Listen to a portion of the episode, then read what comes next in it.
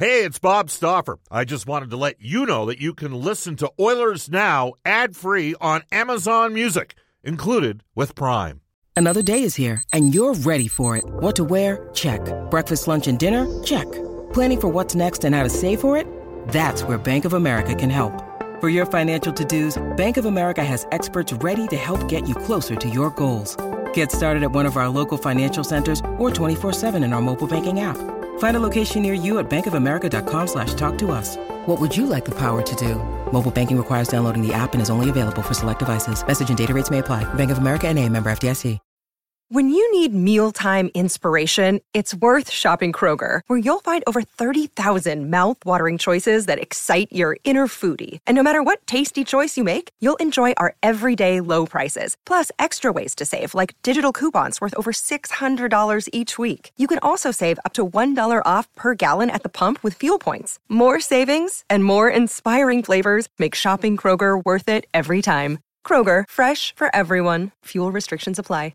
Oilers Now with Bob Stauffer. Weekdays at noon on Oilers Radio, 630 CHED.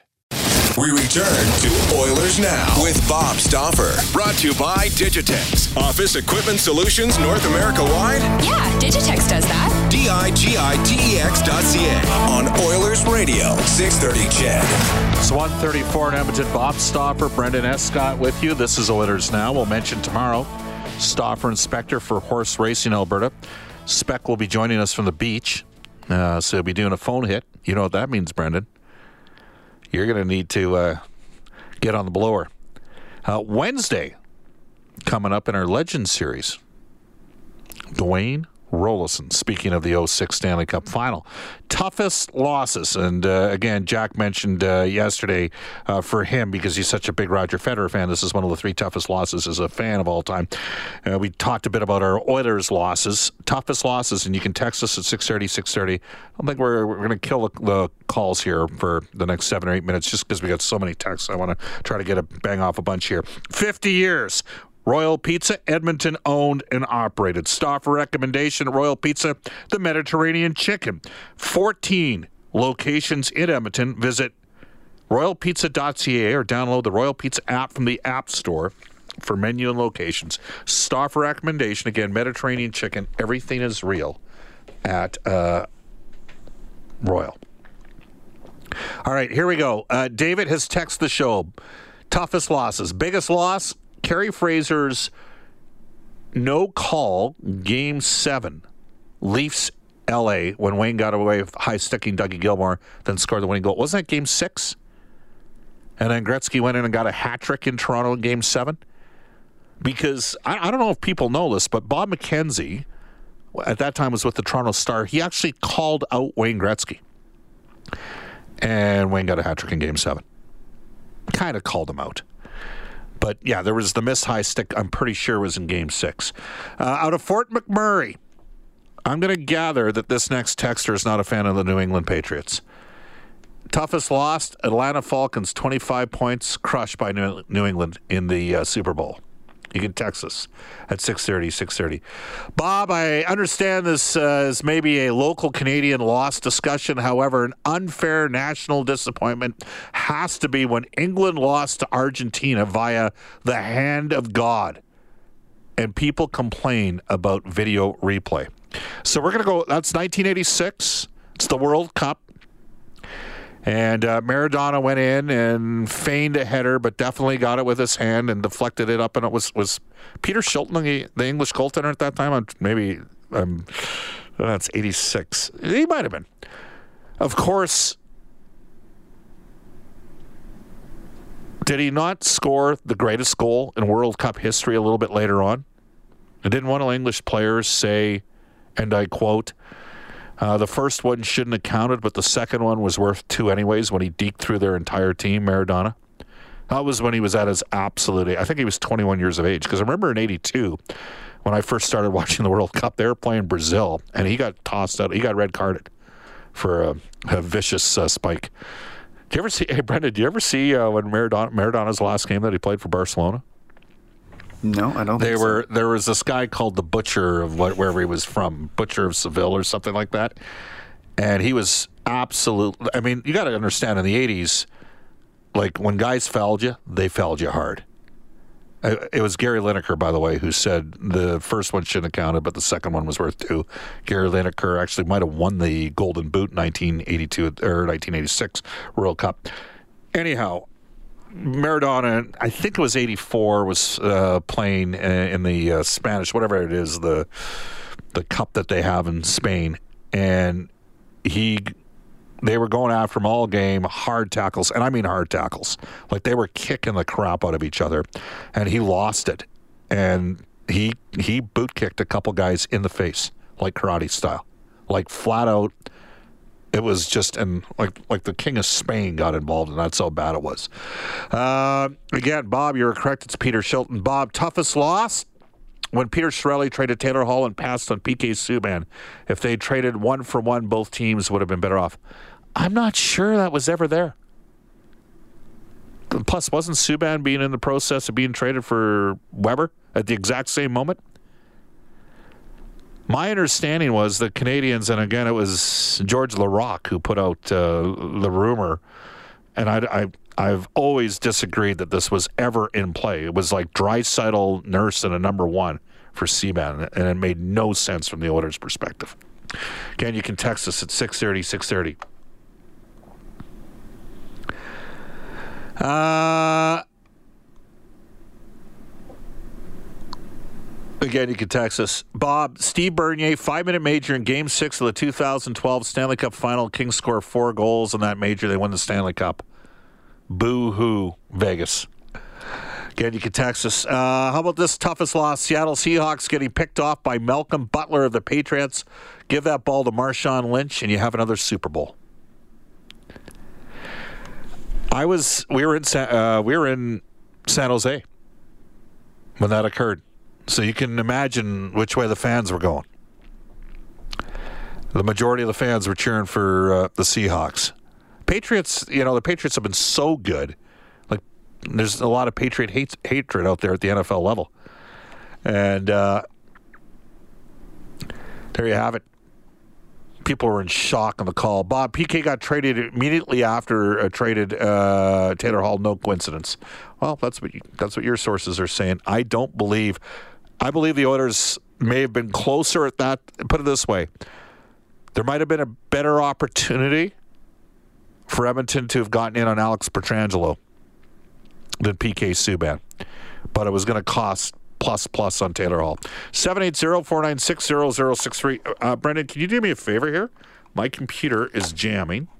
Oh, I know I can get it now. Uh, very quick, toughest loss. Uh, okay, lots coming in here. We'll get to a couple more. What's Greg? Uh, is this Greg on line one? What do you got, Greg?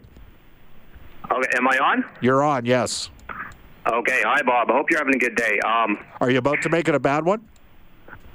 what do you mean? I'm just having fun with you. Go for it. What do you got? Okay, uh, well, organization bad season last year. That's no secret. Um, Too but bad. what's going to change? Two bad years in a row. Well, they have a new general manager, and then they have they have a new coach. Kind of starts there, doesn't it? I guess if you're going to make uh, changes in that department, it, it does start there. So, what what do the Oilers need to change to become more successful? Well, um, I'm just going to propose two things that come to mind, and of course, it's I'm biased because this is my train of thought. Um, for one, I have a bit of a track background. Never never really played hockey. Only one year, and it was just Okay. fun. Ho- Okay, go for it. do a one mile time trial, one mile run time trial uh, before the season begins. See see how they perform. Um, and second thing, Okay, wait a sec here. So you you, you think you think there's some correlation between a guy being able to do a one uh, how long it takes a guy to run a mile and how effective of a hockey player he's going to be? It's it's arguable there could be. Here, look at it this way: if you have a five minute power play, uh, and you can and you know you can run a, mi- a mile at a decent clip, you're going to have endurance to uh, Okay. capitalize on that power play. It's an interesting concept. Um, I would tell you that there's probably a little bit more actual track training than you believe with today's players. Okay, just in terms of getting the quick twitch going, uh, speed, quickness, lighter training. You got to set. You said there two things. What was the second thing?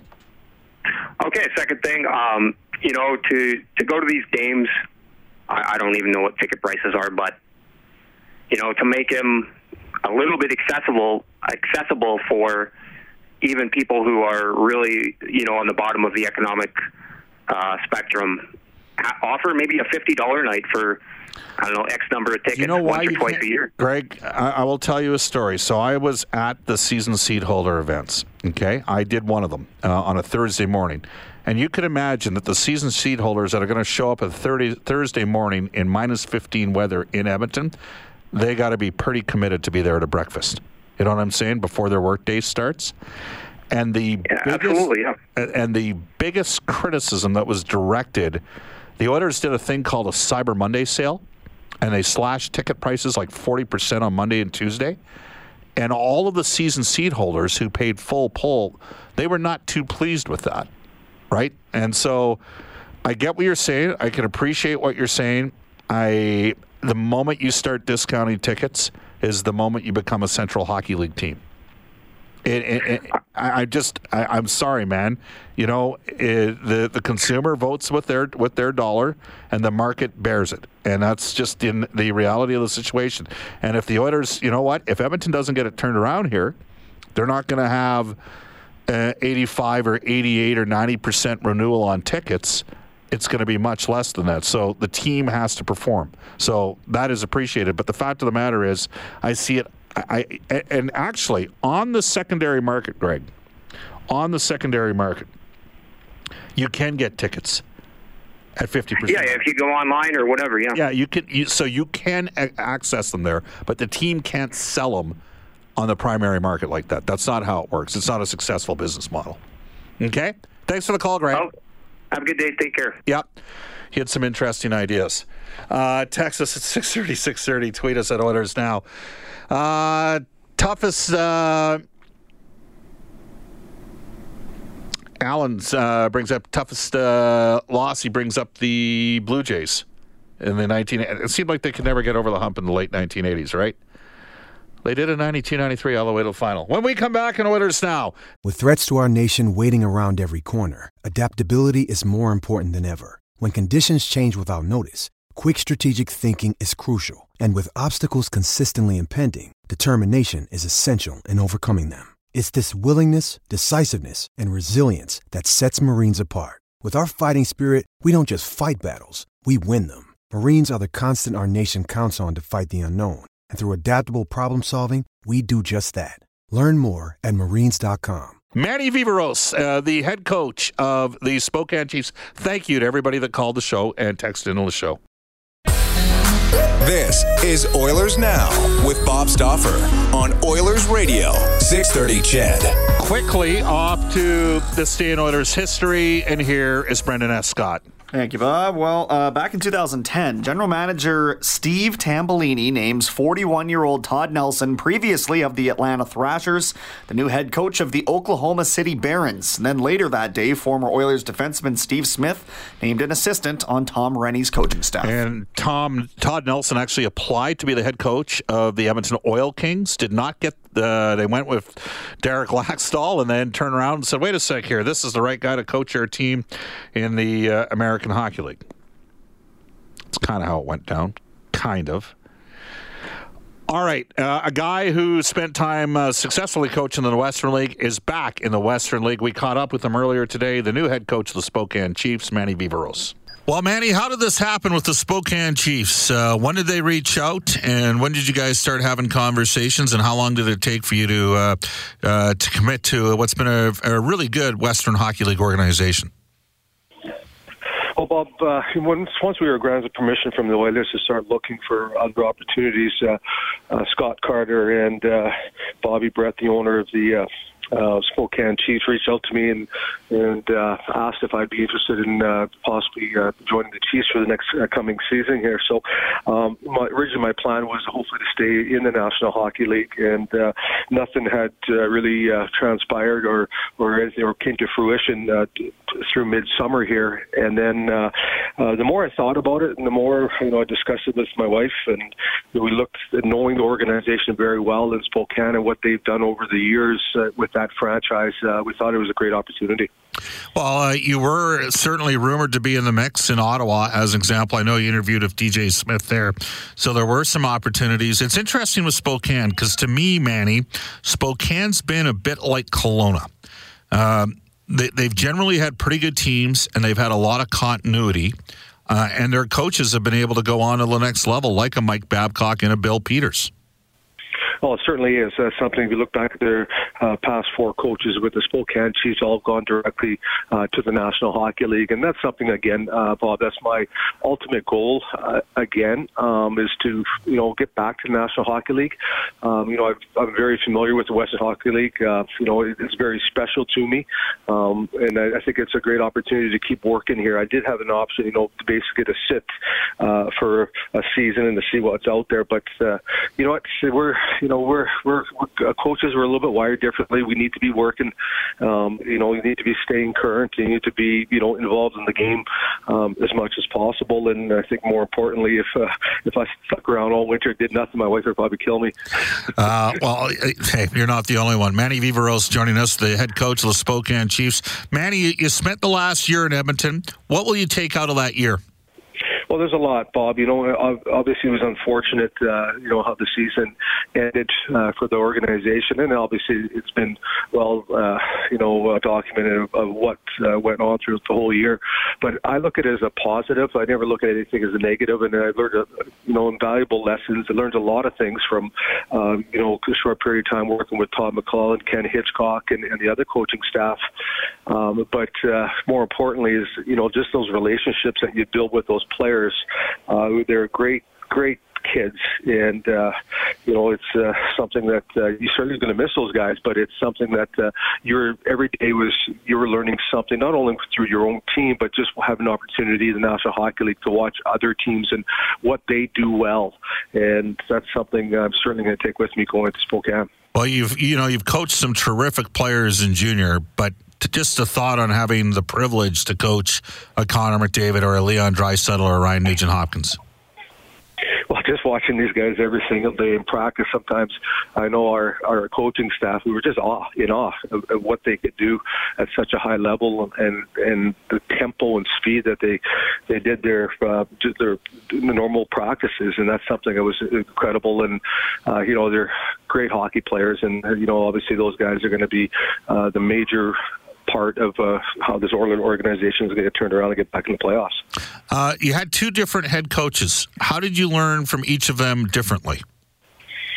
Well, they're both uh, they're different styles. You know, first of all, you look at Ken Hitchcock as far as he's the third winningest, uh, most winning coach in, in the history of the National Hockey League, and just his knowledge. Uh, there, there was there's nothing that uh, Ken has never seen over his throughout his career, whether it was in junior or the National Hockey League. So just watching how he works and how he reacted, nothing ever got him flustered. He's seen it before. He's been part of it, and uh, that for me was uh, was really good. As how he handled everything on a day-to-day basis, especially in the Canadian market, um, and also with Todd. Uh, Todd is uh, you know a very upbeat, up-tempo, very positive individual, and uh, just learning from both those guys and how they you know the terminology they use uh, in, in as far as uh, the hockey system and everything else is something that uh, I was learning every single day. All right, there you go. That's Manny Viveros. He's the head coach of the Spokane Chiefs. It's Bob Stauffer with you at 153. Uh, Epstein's mother texts us at 630, 630. Bob, uh, you were asked last week, would the uh, Oilers organization have a uh, de facto tough guy in the minor leagues, or the Pacific Division is still a very tough division? Um, nobody has been signed yet, so what's happening? Asks Epstein's mother. And my response that would be my expectation is uh, you could see a guy getting signed, a veteran um, enforcer type Would not surprise me if a veteran enforcer type ended up getting signed to an American Hockey League deal here at some time over the next couple weeks. Another text comes to us from Jacques out of Slave Lake. Bob, what's going on with Milan Lucic and Puljujarvi? You haven't hit on that all day. Have I not hit on that all day? Oh, I guess not. It's uh, been refreshing. That we haven't discussed. Well, I mean, things could still happen. I'd say situations are fluid. You know, certainly in Lucic's case, I know there's been a lot of mentioning of Loui Eriksson uh, as well as James Neal. Never say never is what I'd say on either count. At times, I've thought maybe okay, not definitely 100 percent not going to happen. I wouldn't say that right now. Never say never. But is there a chance Lucic would be back with the Oilers? Absolutely. Is there a chance a move could happen?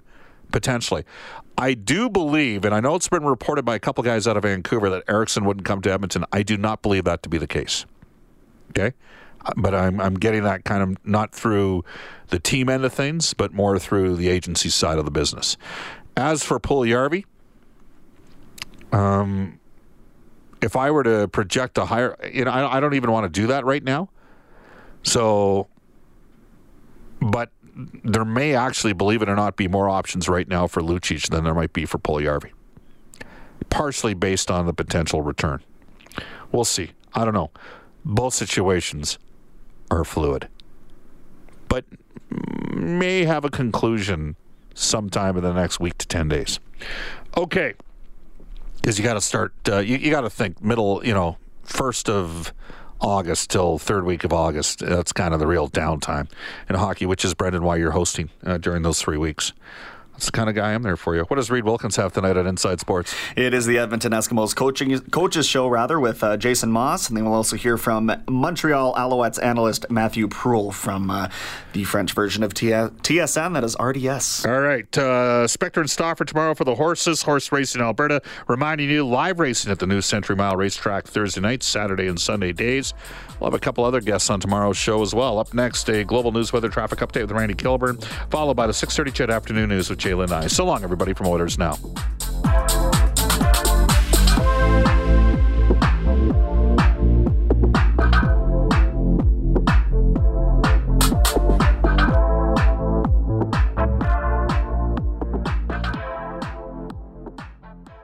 Oilers Now with Bob Stauffer. Weekdays at noon on Oilers Radio, 630 CHED.